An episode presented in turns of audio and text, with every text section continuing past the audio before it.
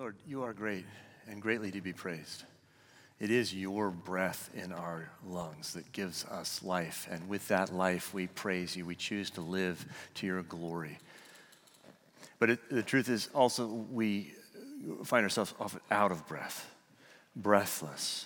Our breath is taken away by the pace of life and the challenges that we face. And so now we stand before you, opening up your word, and invite that you will breathe the breath of your Holy Spirit on us. Just as you asked the prophet Ezekiel, Can these bones live?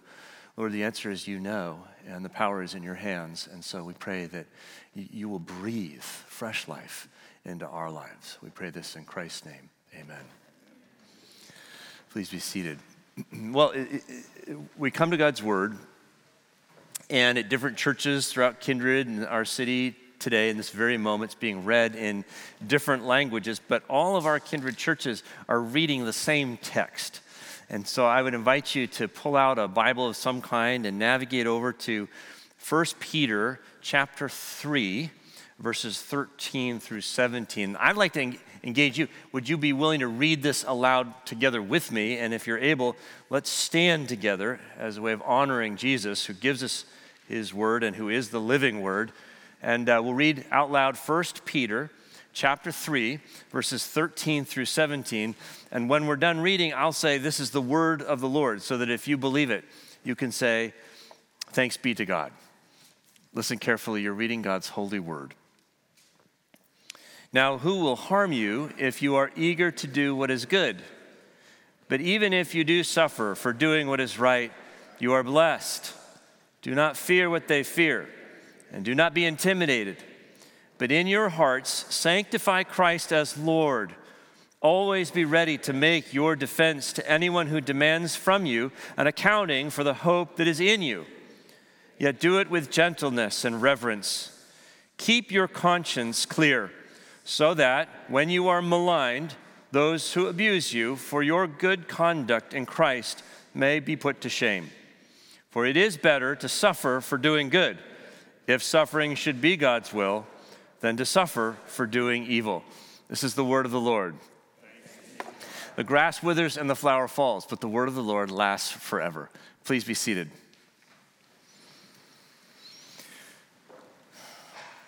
Well, there comes a time when you will pay a price for doing what's right.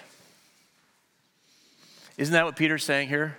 There comes a time when you will pay a price for doing what's right. You'll make a decision, you'll make a good decision, and the world around you will not stand up to clap. In that moment, what is it that will hold you firm? This is what Peter's getting at for his audience. He says to them, I think, that the reality is this you are being sifted. You are being sifted. Now, I wonder if Peter, as he writes this, is having a kind of a flashback to that moment, the night that Jesus was arrested. Remember, a cold, dark courtyard where Peter warms himself and hides himself by the light of a fire. And he denies Jesus three times. You know the story.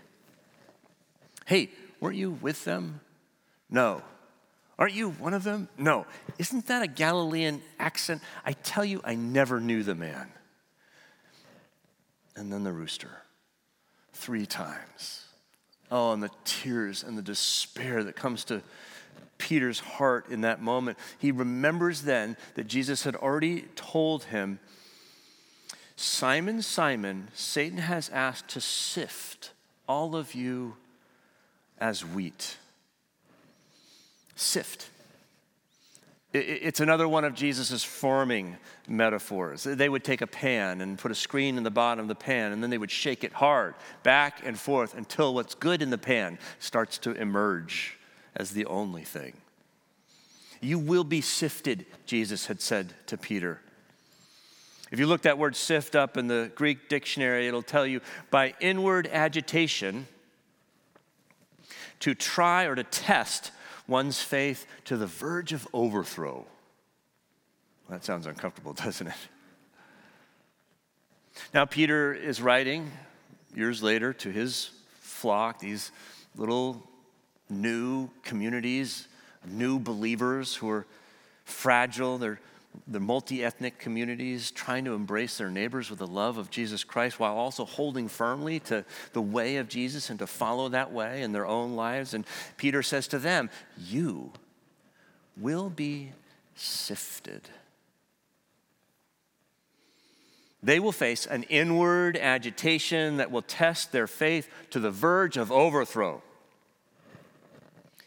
And, brothers and sisters, I want to say to you today, I think we're being sifted also. The church in America, we're being sifted right now. I hear it in the news, I see it in my own family, I feel it in my own soul. There's a heaviness, there's a disorientation, there's a rising fear inside of me. And it's not just the pandemic. I mean, yes, there is the pandemic. And I'm not going to play armchair sociologist today and tell you all the varied causes of this condition. I just tell you, I feel it. In fact, I think maybe the causes are different depending on who you are. Maybe that's part of the condition is that we don't even agree on the causes, but we do share a collective condition in our collective soul. And Jesus calls it being sifted like wheat. And the dictionary calls it an inward agitation that will test your faith to the verge of overthrow. And Peter, in the first chapter of this letter, says, Your faith is being tested by fire. Do you feel that? You feel that? I feel it. Our faith in God, of course, but not just. Our faith in institutions, our faith in politics, our faith in the rule of law, our faith in America, sifted. Our faith in corporations and employers, our own employers, even the very work that we do, sifted. Our faith in medicine, our faith in science, our faith in technology, our faith in each other, our faith in ourselves, sifted. Our faith in our own mental health is being sifted today not long ago, we used to talk about the stigma of talking about mental health. These days, I kind of feel like, you know, I'm more worried about the person who's not talking about or struggling with their own mental health. Right? I worry about you if that's the case because all of our psyches are under a collective strain right now, and it does affect how we think, how we feel. Our faith in our own way of life is being sifted also. And here's where the pandemic comes in. We've been sitting at home, kind of stuck with ourselves for two years, and we've raised all these questions. Should I quit this job? Should I break off this relationship? Should I leave the city and move to Montana? One of my friends said, her neighbor said to her, There must be something more sifted. And, and, we'd like to believe that the church has answers, but it doesn't always seem that way either because our faith in the church is being sifted, right? We've been hurt by the church, wounded by the church, many of us even abused by the church. Almost all of us disillusioned by a church that sometimes looks much more like a political party on the right or on the left than it does look like Jesus. We're being sifted. Brothers and sisters, we are losing a generation right now of believers, the rise of the nones. And not just that, many from all generations, you know, stopped going to church during the pandemic and they're not coming back. This is uh, what we read in the research, it's what we see in our own experience. People just stop going to church, and it includes pastors, by the way. Nobody is immune from this. People are giving up their jobs, sifted. Now, it's awkward to talk about these things, but I, I do because I, I, feel like if we could identify with the condition Jesus is trying to address, then we can open ourselves up to the hope that Peter offers his readers. And so I say to you, yes, we are being sifted, but also, as Peter says, you who are sifted have a living hope. And here's where it gets good. I mean, this is the message of the whole letter as a whole. But here in the text that we just read, chapter 3, Peter seems to boil it down to one clear imperative right there in verse 15. He says this, you read it, in your hearts sanctify Christ as Lord. Now, what does that mean? What does that mean? Well, for the Greek speaker, the word heart was not like us just the seat of emotion or sentimentality. The word heart, or the concept of the heart, refer to the center of the will. It's, it's about your agency, it's about what drives your life, the center of your life. That's what's meant by heart. What's meant by sanctify? Well, it comes from the word for holiness, which means belonging to God. And, and the way Peter uses it here, he's not so, so much saying, make uh, your heart holy, as, as he is saying, declare in your heart that Christ is holy. You know, uh, this word is used in the Lord's Prayer when we say, Hallowed be thy name. What, what we mean is we're not making God's name holy, but we're declaring God's name to be holy in our lives. We, and we ask God to do that. And when the Old Testament says, um, declare, uh, sanctify the name of the Lord among the nations, the writer is saying, declare that the name of God, the character of God is great among all the nations. And so to take the center of your life and in that place declare that Jesus, the Messiah, is Lord. That's what Peter's talking about here. Just to help you get a concept, I hear a few other translations. The NIV says, But in your hearts, revere Christ as Lord, revere him. Uh, the NLT says, You must worship Christ as Lord of your life. I like that. Uh, the ESV says, In your hearts, honor Christ, the Lord. Honor him in your heart as holy, he says. So here's how I would put it I would put it this way let Jesus live as Lord in every area of your life. Let Jesus live as Lord in every area of your life. Let Jesus live in you. See, Peter calls his readers back to the living center of their faith, and, he, and he's riffing on an early creed. You know, the early followers of Jesus, it was real simple in English, three words Jesus is Lord. Jesus is Lord was the whole confession and creed. And it was, you know, it was stolen from the Romans. You know, they were invited to take a pinch of incense and throw it on the fire and declare Caesar is Lord. It's a pledge of allegiance. And the Christians, after Jesus rises from the dead, they go, not so much. Jesus is Lord, right? And that's the good news of the gospel in a few words. And Peter goes, let that creed and confession, let that reality that you claim actually be a living reality right at the center of your heart and in every aspect of your heart. And here's why I think this matters for us. When we're sifted, here's why I think this matters. Let me give you three reasons this morning to let Jesus live as Lord in you. And the first one is this if ever he was the truth, a living hope is still the truth today. Still the truth today, a living hope. Now, I know today we're supposed to have our own truths. You've got your truth, and I've got my truth. I, I understand that. But I don't think we really live that way very often. I mean, when you step off a curb to cross a four lane artery, the tour bus that's just about to hit you is either there or not there. right?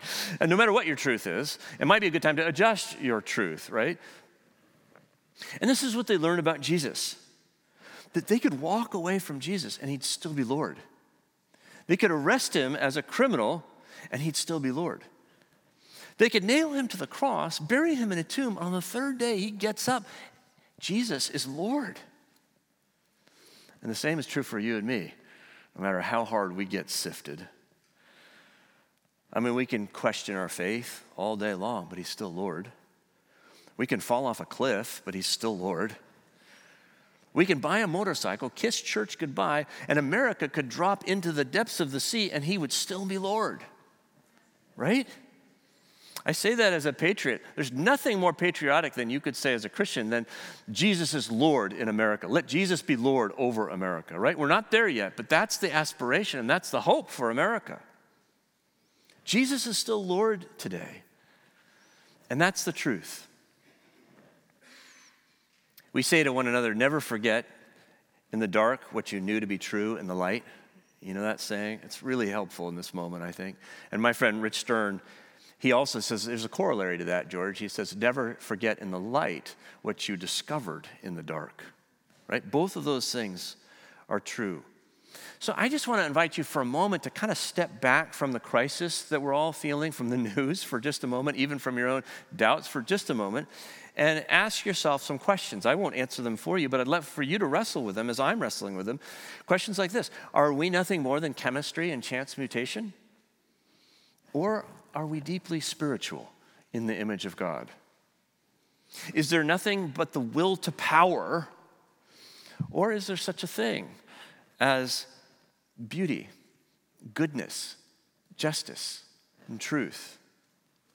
Can we just have our way with one another? Or is each one of us deeply loved and endowed with inalienable rights? Are we hurtling through empty space? Or has a creator stepped into creation and walked among us with the power to save and redeem? What do you believe? Because what Peter knows is that if Jesus was ever the truth, he's still the truth today. Jesus is Lord, and that matters. And there's a second reason to let Jesus live as Lord in your life, and that's this. If ever he was the way, a living hope is still the way today. See, when we let Jesus live as Lord in every area of our lives, we discover a new way, a new possibility, unforeseen, unimaginable, opens up before us because Jesus is Lord over that too. And I want to say, in a sense, it can be good to lose your faith. This actually can be a good thing. I, I caught myself uh, recently opening up an envelope that had the, my retirement account in there. And I looked at the statement and I thought, oh, this is not what it said three months ago. and it kind of shook me for a moment. And then I had to pause and catch myself and say, but wait a minute, what does that mean to you? And there's the voice of Jesus uh, in the back of my head going, do you really want to put your faith in these numbers?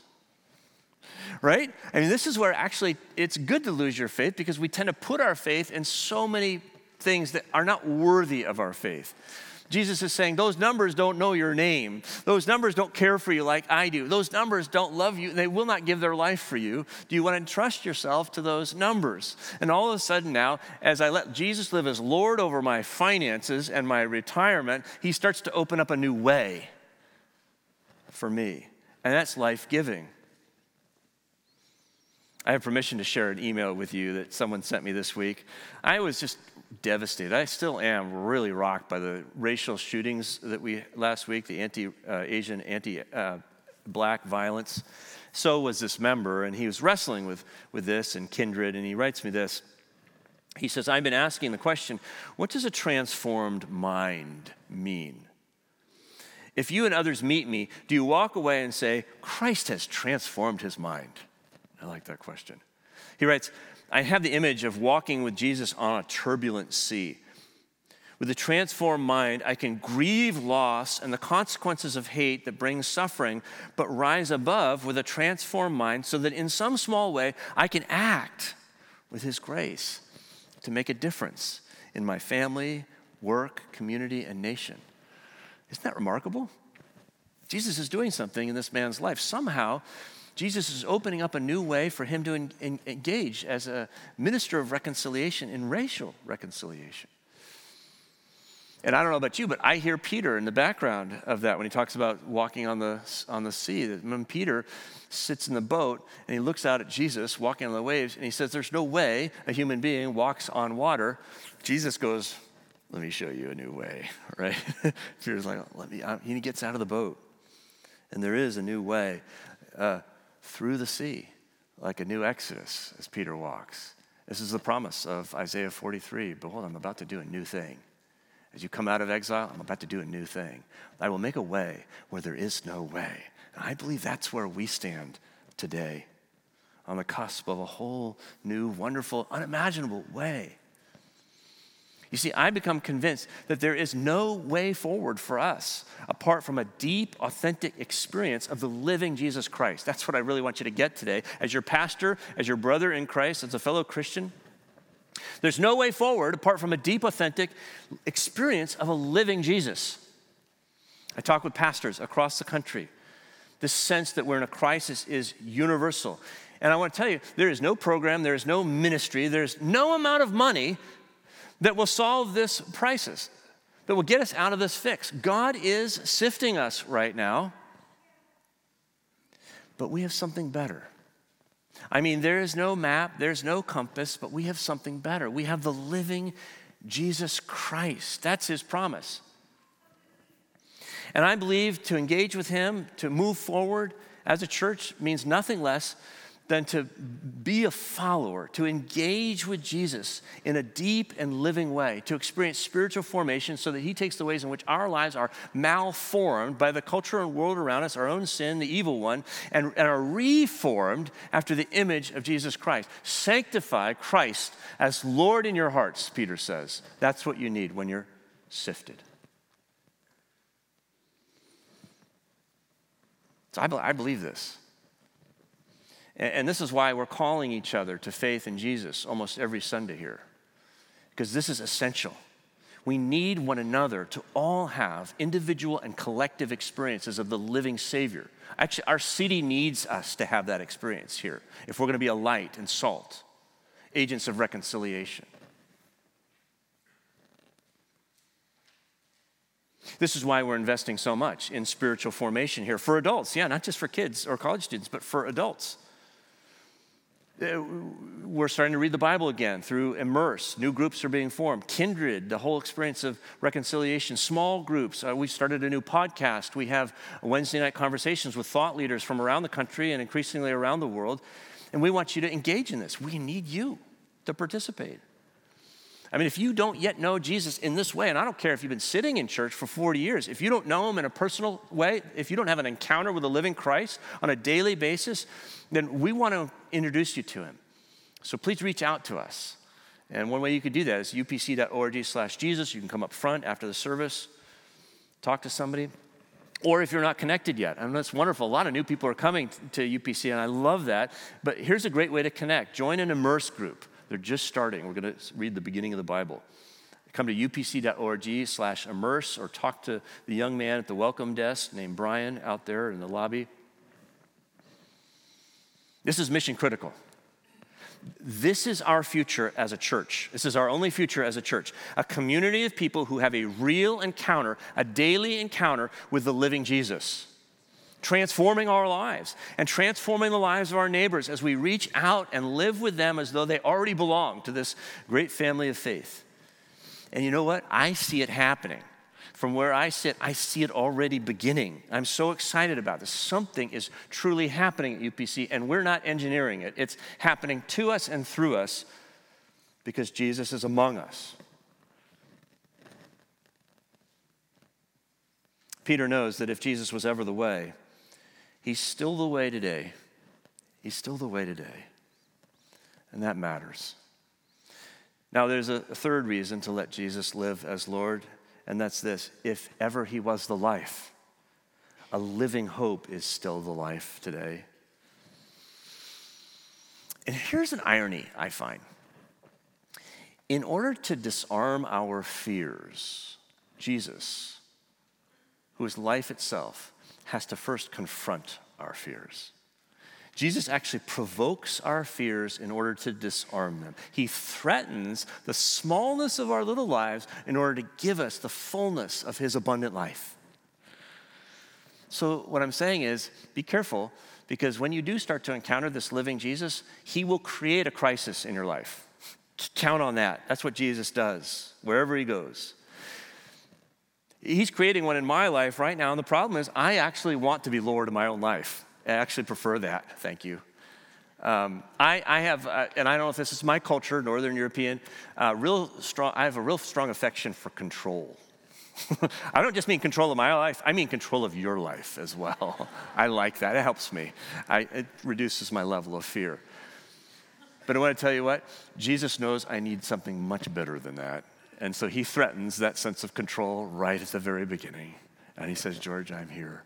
I am your life.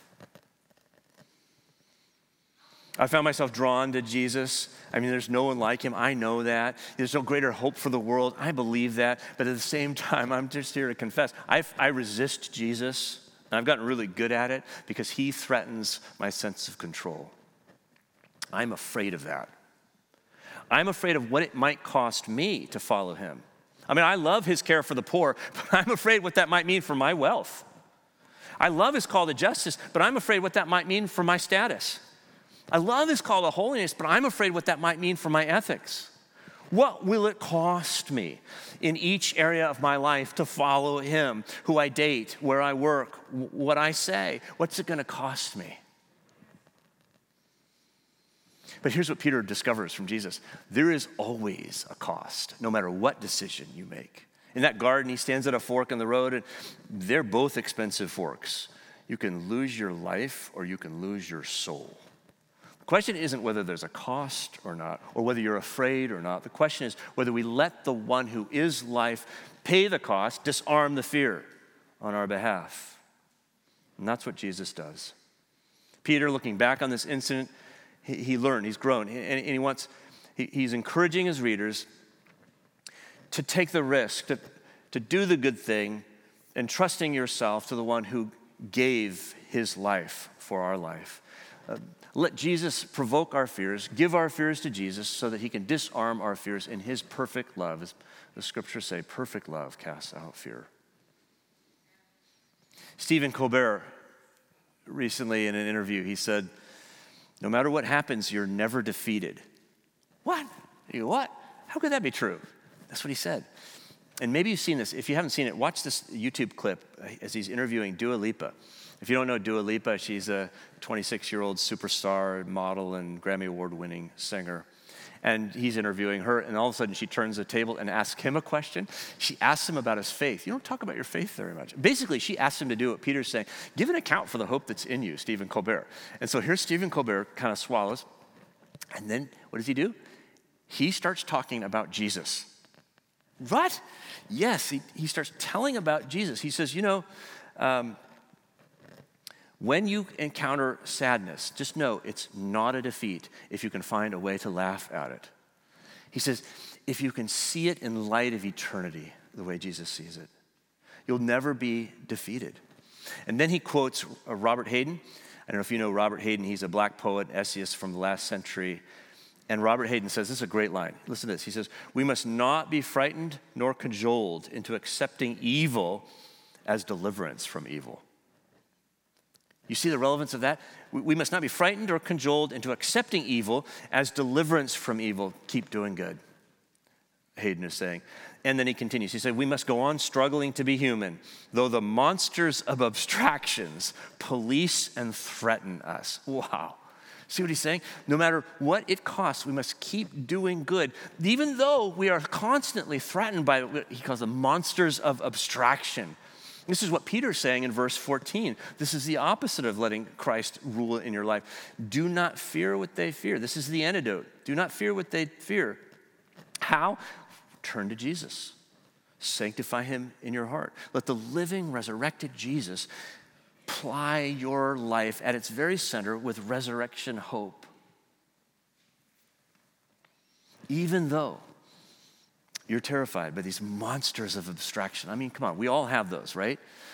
But we also all have a very concrete Savior, Jesus. And He's the one that gives us courage to stand up to a world that is not yet under the lordship of Christ. It gives us the courage to stand up to a world that threatens to punish you and me for our faith. It's His life in us that gives us the power to go on struggling to be human. So go on, keep struggling. You have a living hope. I am the way and the truth and the life. Jesus said it. And I, and I know that times are tough right now. But if, he, if ever he was the truth, a living hope is still the truth today. And if he ever was the way, a living hope is still the way today. And if he ever was the life, a, live, a living hope is still the life today. And so, friends, if, if you need any encouragement today, what I want to encourage you to do before you leave is ask somebody in this room about their hope. Because you're sitting next to a miracle all around the room. We have hope in Jesus Christ. And it might just be as you ask someone about it, it might awaken your own hope in you. But more than anything, more than anything, I want to leave you with this thought. Just know when life sifts you hard, it's not your grip on Jesus that holds you fast, it's His grip on you. Can I say that again? When life sifts you hard, it's not your grip on Jesus that holds you fast, it's his grip on you. So, this is the final thought for this morning. Do you remember what Jesus said to Peter before Peter was in that courtyard? Uh, he, he said, Simon, Simon, listen, Satan has demanded to sift all of you like wheat, but I have prayed for you that your own faith may not fail. And you, listen to this, this is the part we don't notice. When once you have turned back, strengthen your brothers. He doesn't say if. He doesn't say, and if you once turn back. No, when once you have turned back, strengthen your brothers. By the way, that's what he's doing right here in this letter. He's strengthening his brothers and sisters. But what is Jesus saying? Peter, I'm praying for you. I have prayed for you. I continue to pray for you. I will be praying for you. I'm going to get you through this, Peter. You're going to experience an inward agitation like nothing you have ever known. It will test your faith to the verge of overthrow, and I'll meet you on the other side. I'll be there because I've been holding you all the way through the sifting. Now, you understand, his brother James would say, the prayers of a righteous man avails much. And I think James is thinking about the prayer of Jesus. Nobody's prayer is as powerful as Jesus. And imagine if you're the Son of God praying to the Father, you probably don't get no very often. Once in a while, the cross, okay? But oftentimes, it's going to be yes. You may believe in the power of your mother's prayer. I hope you do. You may know how powerful it is when an elder anoints you and prays for you.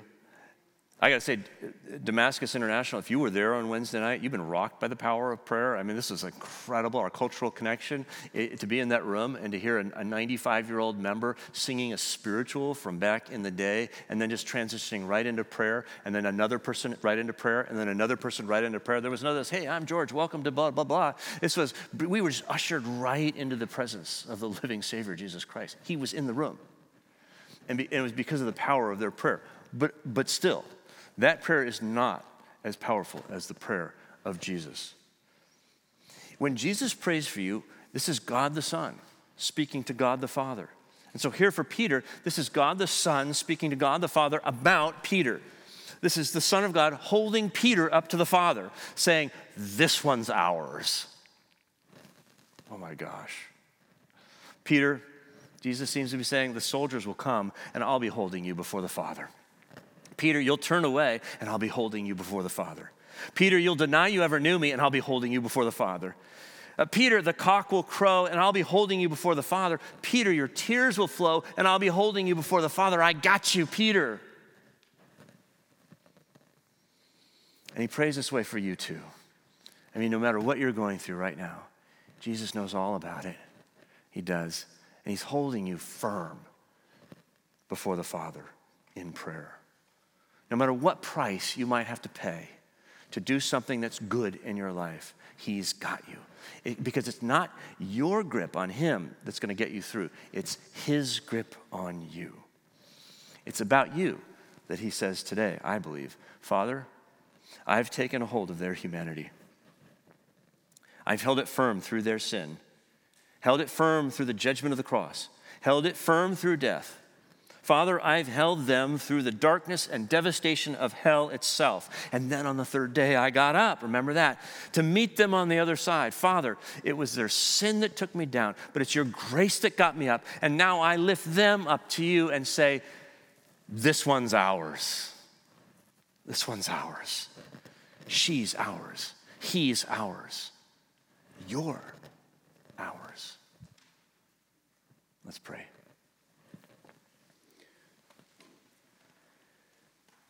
Jesus, scriptures say you're the great high priest, which means we never come into the presence of God without you. You lead us to the throne of grace. And so we bend a knee, we bow our hearts, we, we, we fold our hands to our chests. It's a sign of our humility before the great one, Jesus. You are Lord. You were Lord and King at the flood, and you are Lord at creation as the Spirit hovered over the chaos of the formless and void. And you are Lord over the chaos of our lives right now. Pour out your Holy Spirit, we pray. Let the fullness of your Holy Spirit come raining down on us. This is our prayer today. We've sung it, we say it now again. Draw us deep into the presence of the living Savior, Jesus Christ, that each of us might testify to a genuine, authentic, not fabricated, but a real experience of a living Savior.